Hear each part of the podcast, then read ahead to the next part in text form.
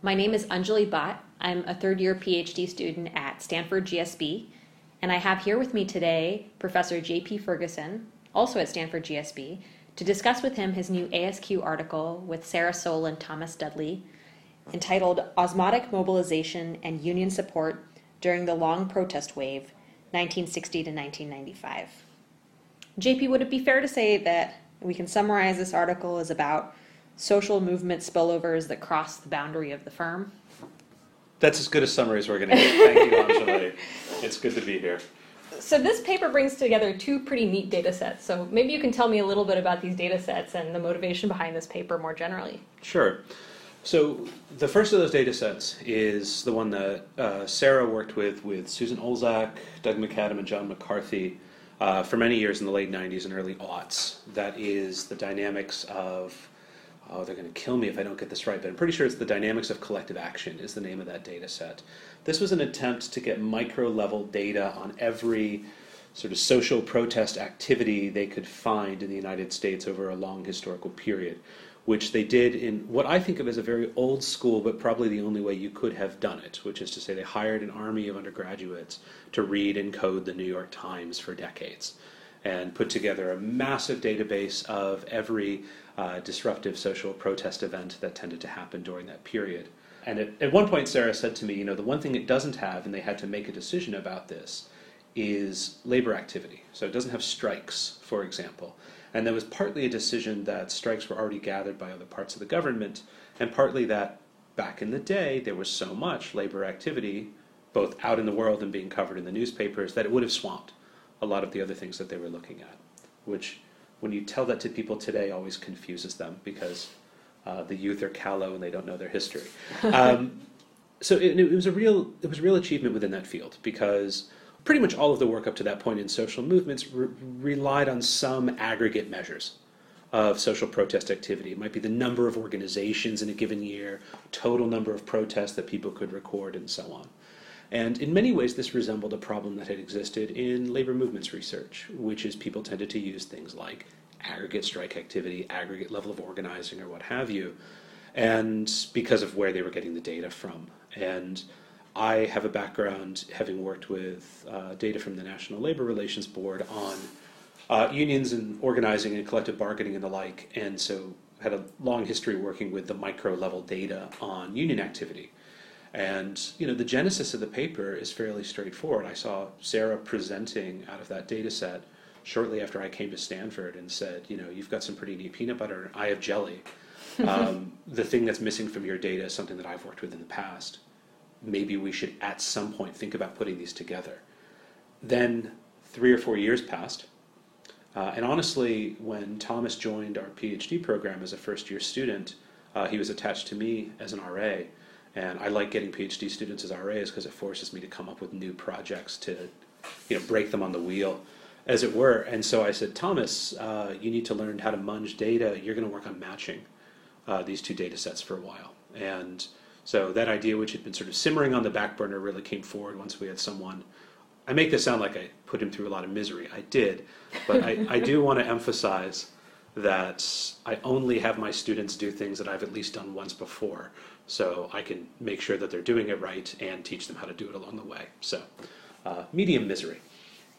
So it's clear that there's there are a lot of areas of overlap between thinking about labor movements and social movements. But did you have the research question in mind when you were mulling it over, or did that come up more organically? One of the things that I have always been sort of fascinated by as a researcher is how available data tends to shape the questions that we ask.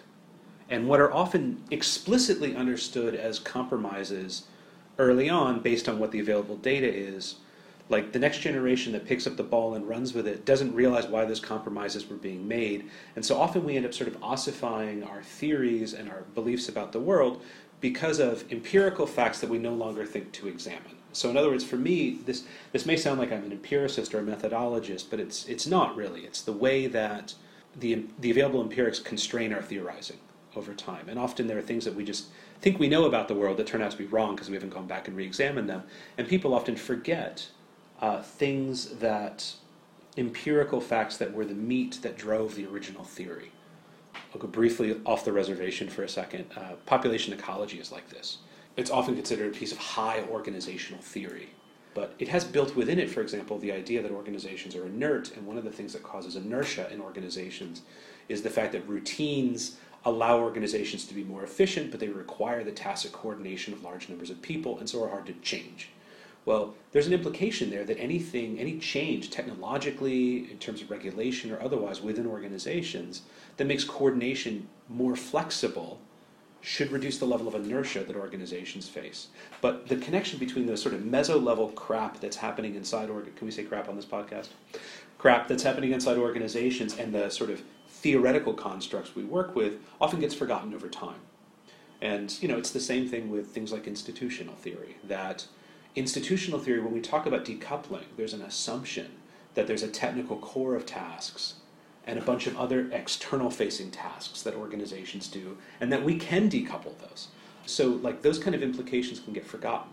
Well, when it comes to labor organizing in particular, people tend to look at things like aggregate density, and they look at effects of things like social protests on aggregate union density. In fact, all the papers, uh, Larry Isaac has a couple that we kind of riff off of in designing this in ASR and AJS, 2002 and 2006 respectively.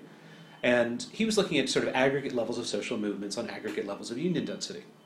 And the thing that we disliked about that kind of reasoning is what we really care about is a kind of Coleman's boat issue. You know, as we go from aggregates to aggregates, we really think what's happening here is social movements cause mobilization or politicization of the population.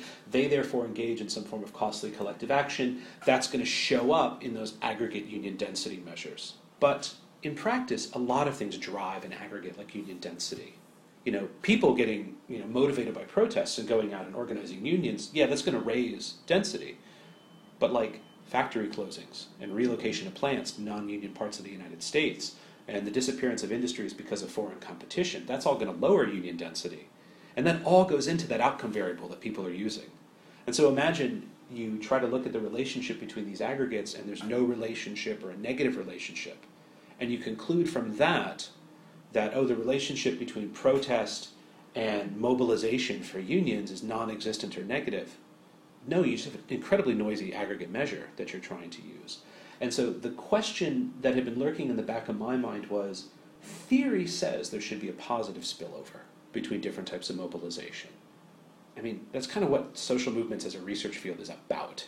And maybe we aren't finding it here because of the restrictive nature of the kind of data we've had to measure outcomes.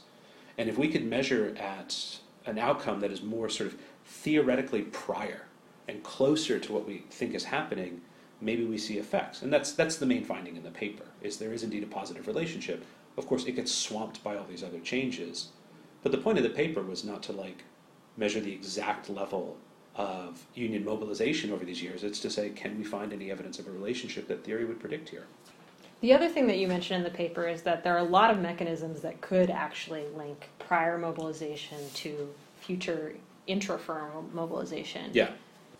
Do you see any of those as more important or, you know, to focus on? I know you, you didn't test those, but. So, rank speculation for a moment. I think that what are often referred to as the indirect channels of spillover between social movements are probably the more important ones. So the direct measures are physical and concrete in various ways. This is the idea that you might have social movements sharing an office space, mm-hmm. members who overlap between organizations. I could go on, but you get the idea. I think the indirect stuff tends to be the like the observation that a certain type of action is possible and acceptable in the world like I'm not myself taking part in a march, but perhaps I notice that people are able to take part in marches and it seems to have an effect in the world. And I don't think this is sort of independent of time. I think that today, those indirect indirect effects are probably some of the most important ones. The demonstration effect that people manage to, because I, I, my sense today is a lot of partly because of the decline of things like the labor movement people assume that they're fairly powerless within organizations in which they have to spend a lot of their time. So I think that the sort of demonstration effect that collective action is an important thing, and collective action that involves some way to protect yourself against retaliation is both feasible and desirable. Like those kind of channels, I think are probably the most important ones. um, to think about going forward. Yeah, I mean, I think a lot of the the audience members for this podcast, PhD students and otherwise, are probably interested in how this these kinds of mechanisms apply to today's world with you know maybe new or, or sort of semi new social movements like Black Lives Matter and Me Too, which have uh, roles both inside and outside the, the the organizational settings. How do you think these apply? What do you think are some implications? Uh, if you talk to anyone like me who has spent a lifetime a lifetime. I'm 40, for God's sake. um, so let me back that up. If you talk to anyone like me who spent more than a decade studying the labor movement, in 2018 in the United States, uh, we're treated like a recondite variety of historian. People don't know anything about organized labor at this point, or the labor movement generally in American history. And so, like, it's a frustrating time to be alive if you're someone like me, because a lot of social protest is both really important and frustrating insofar as it feels like people are rediscovering the wheel. Like, so people think about social protest, but they don't think about how we would build structures that allow that protest to be institutionalized, how we could have countervailing power that would limit powerful people's ability to retaliate against us, and so on. And so much of that is like, yeah, that's why we evolved this thing called the labor movement. So a lot of problems that people are sort of discovering anew mm-hmm but I have to be careful when I say this uh, for two reasons.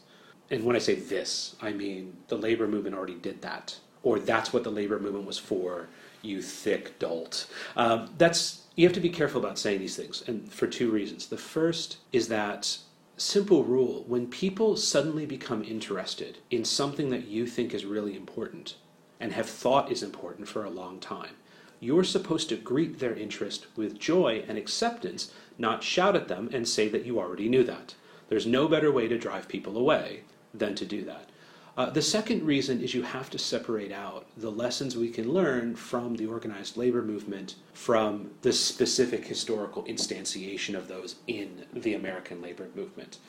Like, people like me think that the labor movement or individual labor unions and like made plenty of mistakes historically, but there's still ideas we can learn from that organizational form that are incredibly important.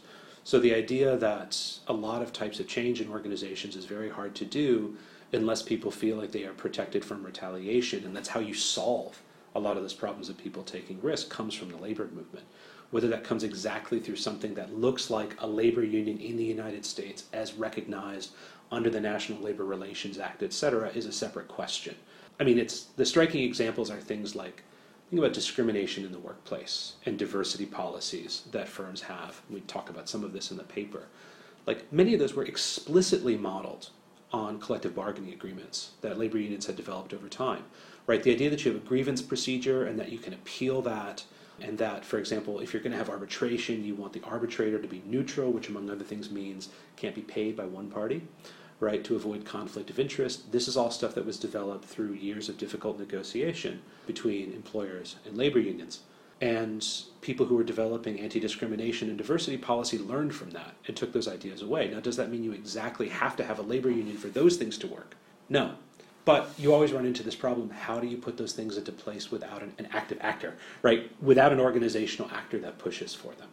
And so the need to have independent organizations that can lobby, that have a basis of power outside the firm as well as inside, is always incredibly important. So in terms of modern movements that are dealing with these issues, I think what we, you know, someone like me who spent a lot of time looking at labor unions would say, you know, Me Too is a hashtag that exists inside a lot of organizations without a larger grouping or organization in its own right beyond individual firms to lobby for a set of interests its lifespan is probably limited or its effectiveness is to some extent limited because then you're going to get progress in the organizations that are already sympathetic toward your goals. And this is just a general problem for organizational research. So many of the things that we like to study, they might be put into place by the firms that want to put them into place, right? The firms that cooperate with us and share their data are the firms that are probably more sympathetic to the policies that we're trying to study you know, as soon as you start to think about how can we have diffusion of a practice that we think is important without simple self-selection by employers, you have to think about having independent organizations that can help push those things forward. Because without that, you're always going to have heterogeneous diffusion. Yeah, in the paper you talk about how the two forms of organizations or organizational infrastructures that can enable that kind of change are labor unions, but also laws and legal systems. Right. And that those laws and legal systems can sometimes take the place of the need for labor unions, potentially vice versa. Do you see what are the differences between those two forms that you think are important to consider today? One of the classic arguments for why things like labor unions, or generally independent sources of worker power that could hold employers accountable inside firms, is a thing to be valued, is efficiency. Now, ironically, when you start saying unions and efficiency, people just blink at you because everyone today assumes that unions are an incredibly inefficient organizational actor. Let me point out first, as an organization theorist, you should take an open systems perspective on this. Like, if you have an environment, as we do in the United States, that's unbelievably hostile to unions and collective bargaining, think about what type of union is going to survive in that context. Eventually, the only members of the population left are going to be the most ruthless and focused on self preservation at all costs. Anyone more idealistic is going to get smashed. It's not surprising to me that we have both a very anti union climate in the United States overall and a lot of really ruthless and self protective labor organizations like it's kind of like in World War II when they had plane bombers coming back that were damaged, and they said we need to put uh, armor on the spots where we don't see damage on the returning bombers because the planes that came back are the ones that got hit in spots, but they made it back. And so the same thing holds. Like, well, if you want more idealistic uh, forms of uh, work organization, make it easier for them to organize. Full stop. So when I say efficiency, people often just blink at me because today the labor union is considered an extremely inefficient type of organization. But uh, there's a famous set of Supreme Court cases called the Steelworkers Trilogy from the 1970s, where it's essentially the series of Supreme Court cases where they started to say, through collective bargaining and arbitration, these private actors, labor unions and employers, have developed a type of case law right? They've essentially, and like the common law to some extent should defer to this stuff and should treat it as precedent when we're trying to resolve conflicts in organizations. And I bring this up because the argument was okay, let's imagine we say that we're going to put something in place like the Fair Labor Standards Act, you know, maximum hours, minimum wages, etc. And then we want to enforce that. One version is we have a government agency that enforces this. And they have to go out and you know you file claims and they come and they investigate and depending on what they find, they decide whether they want to potentially press legal charges. This maybe has to go through the courts. Eventually, you might choose to settle out of court, or a settlement might be decided, and then the judge has to say what has to change. We all know how this system works. This is, by the way, mostly what we do with things like discrimination today. Everyone agrees it's pretty inefficient. The first thing any government regulator will tell you is how thinly spread they are relative to the scale of the problem uh, anyone who's tried to file a discrimination claim will talk to you about how difficult and drawn out that process is. You know, one of the arguments with things like grievance procedures, arbitration, or anything else was boy, it'd be a lot more efficient if we could just resolve this at the point where the problem occurs. We'd rather have enforcement directly within the workplace where we don't have to rise to the level of bringing in outside regulators and so on. That feels like it would be faster, more flexible, and more efficient. Now, that can only happen if the people who are bringing the grievances forward feel like they have an actor inside the organization that will credibly represent their interests. If the government were to defer to arbitration, where the arbitrator is entirely compensated by, you know, kept in employment by the employer, obviously workers aren't going to take that seriously, which is why we have a lot of pushback today against things like mandatory employment arbitration. But I think that this is one of the ways that we think it's incredibly important to have independent organizations and not just rely on law and regulation. The distinction I would draw is there are things that unions negotiated through individual employers in the United States. Historically, things like health insurance for their members. Health insurance, first off, you don't it's not like you have to arbitrate it and adjudicate it at every individual workplace. It's a general social product that there's a market failure where it doesn't tend to be provided well otherwise. Most other countries solve this by legislation, right? They've got some form of universal health care. We're done. You know, and that's how we're going to take care of this. And there, it's less efficient to try and bargain it with each individual employer and set it up in each workplace. Never mind, it's also very incomplete. It leads to a lot of rigidity in the labor market because people don't want to change jobs because they'll lose their health insurance. So, like, that's the kind of things that unions in the United States did that someone like me says, well, now that, in a sense, unions are kind of gone in many ways, and we want to, if we want to bring something like that back, don't focus on problems like that one, where the easiest solution, because notice that's also really efficient to enforce at a fairly centralized federal level. It's things like your autonomy at the workplace, your freedom from retaliation, your specific negotiation for the conditions of work and benefits. That's a lot more efficient to negotiate at the workplace. Like those are important issues. And I would rather solve those through the empowering of independent organizations to negotiate them than to rely on regulation uh, to both enforce the general idea and all the different applications. It's a fascinating discussion that we could we could go on forever about. But I, returning to the paper and the and the project specifically, I'm curious about how you thought about framing this paper and what other framings you considered. So I will I'll nip at the hand that feeds me as I talk about this. Sorry, ASQ, you're a good journal.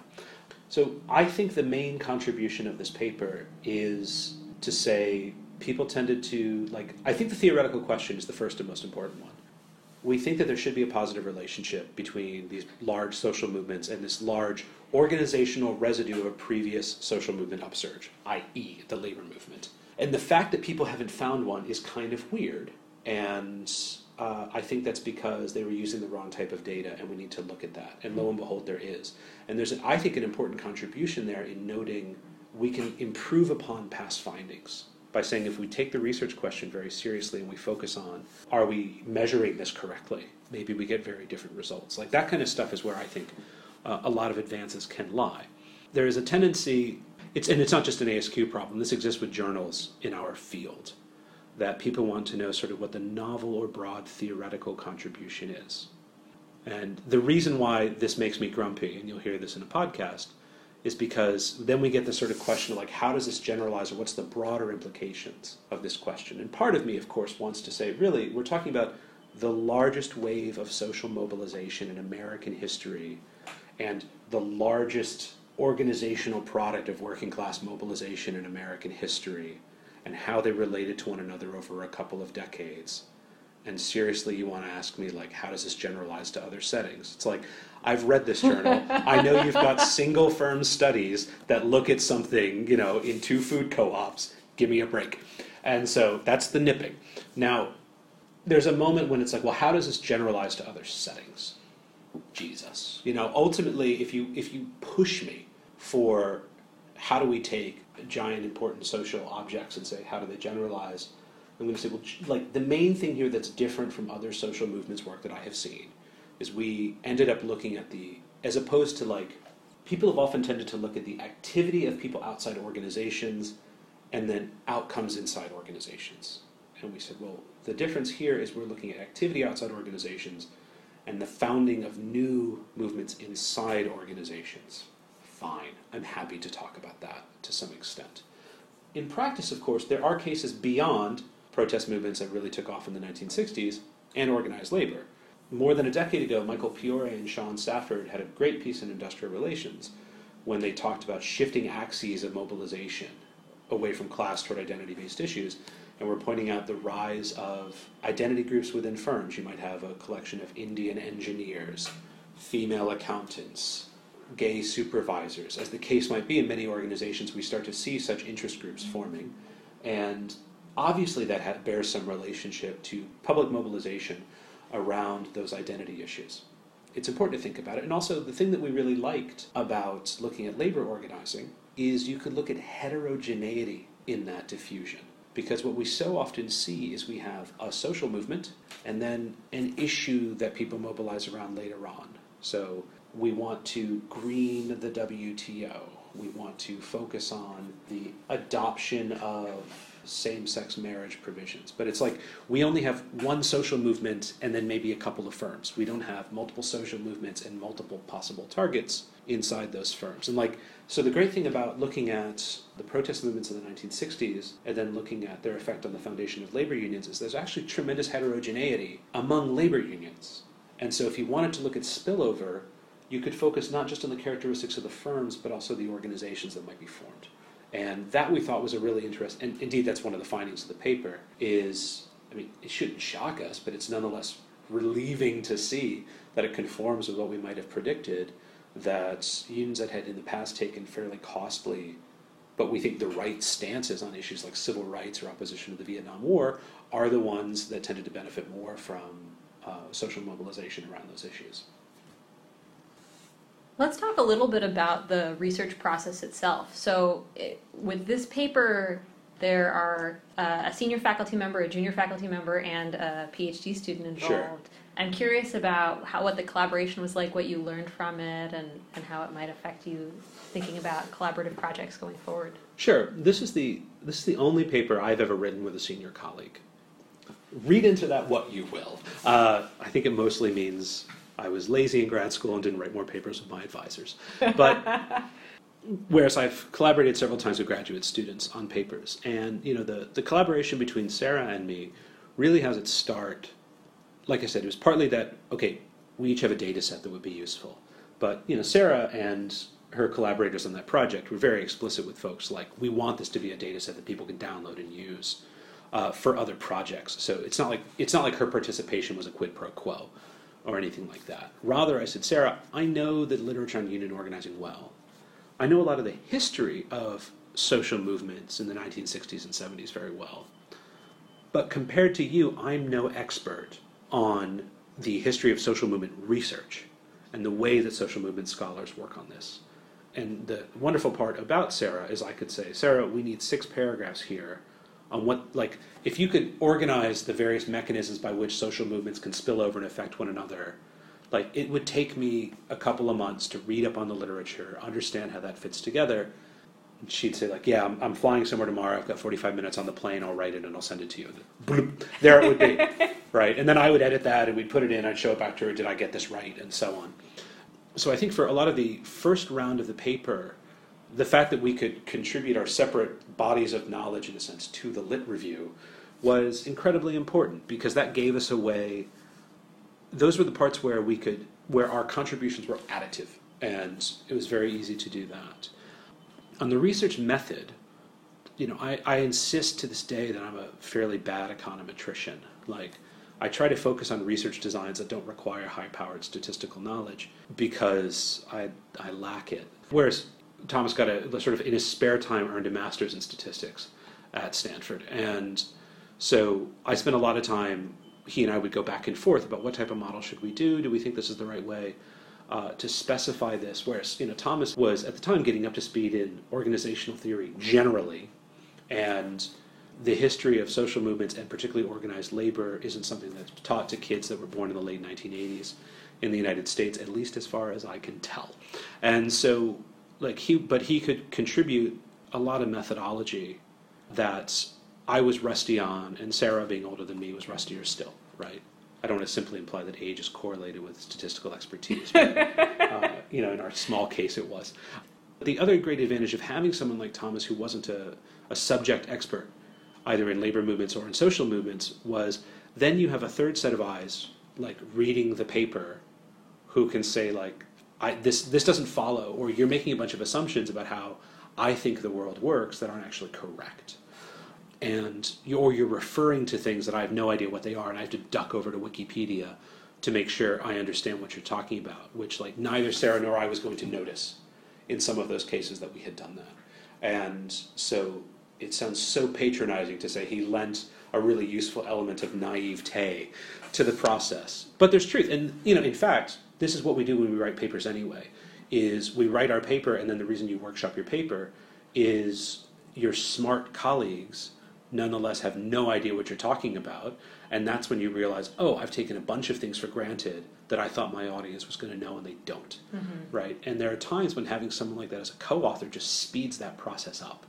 uh, in a really important way and frankly professors are bad at explaining to graduate students that they can be useful for this graduate students are really scared to do it because a graduate student never wants to tell a professor, I don't understand what you're talking about in this paragraph.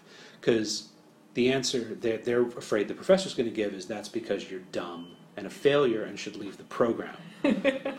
in practice, what it probably means is that's because I wrote it fast and didn't think about writing clear sentences you know, I'm not going to lie, there are professors who are insecure and will cover up the fact that they wrote something poorly and unclearly by attempting to pass the blame onto the student, but they're wrong, and they should learn from the fact that, you know, one of the best best pieces of advice I got in graduate school was confusion is a data point, right? And so whether or not you end up being able to explain it to the person, you have to remember the fact that they were confused is something you should notice. And frankly, if more than one person is confused, the odds are extremely good it's because you wrote something confusing, not because two dullards happened to read your work. Yeah, I find that incredibly useful. And the same point holds Sarah would write things about social movements that I didn't recognize and needed her to explain in more detail. I would write things about labor movements that vice versa. So my last question for you is how, how has this specific project influenced your research agenda and what questions uh, would you like to study next? Well, first I'll mention a specific one related to this project and then the general. More broadly in my research, I do a lot on employment segregation. And I've worked, done many papers using data from the Equal Employment Opportunity Commission, for example. And uh, one of the findings in this paper is that progressive unions did better, particularly in the wake of protests related to civil rights. And it sort of follows that if we knew, and there's sort of an, there's an implied ch- uh, chain of mechanisms there that, in particular, African American workers during the 1960s and 1970s recognize both the effectiveness, feasibility, and desirability of collective action to improve their situation in the world, politically and economically. Uh, we know that historically, black workers have been more likely to join unions, and that only accelerated, particularly in the public sector, uh, in the wake of the civil rights movement. And uh, Jake Rosenfeld and other people have done excellent work on many of these points.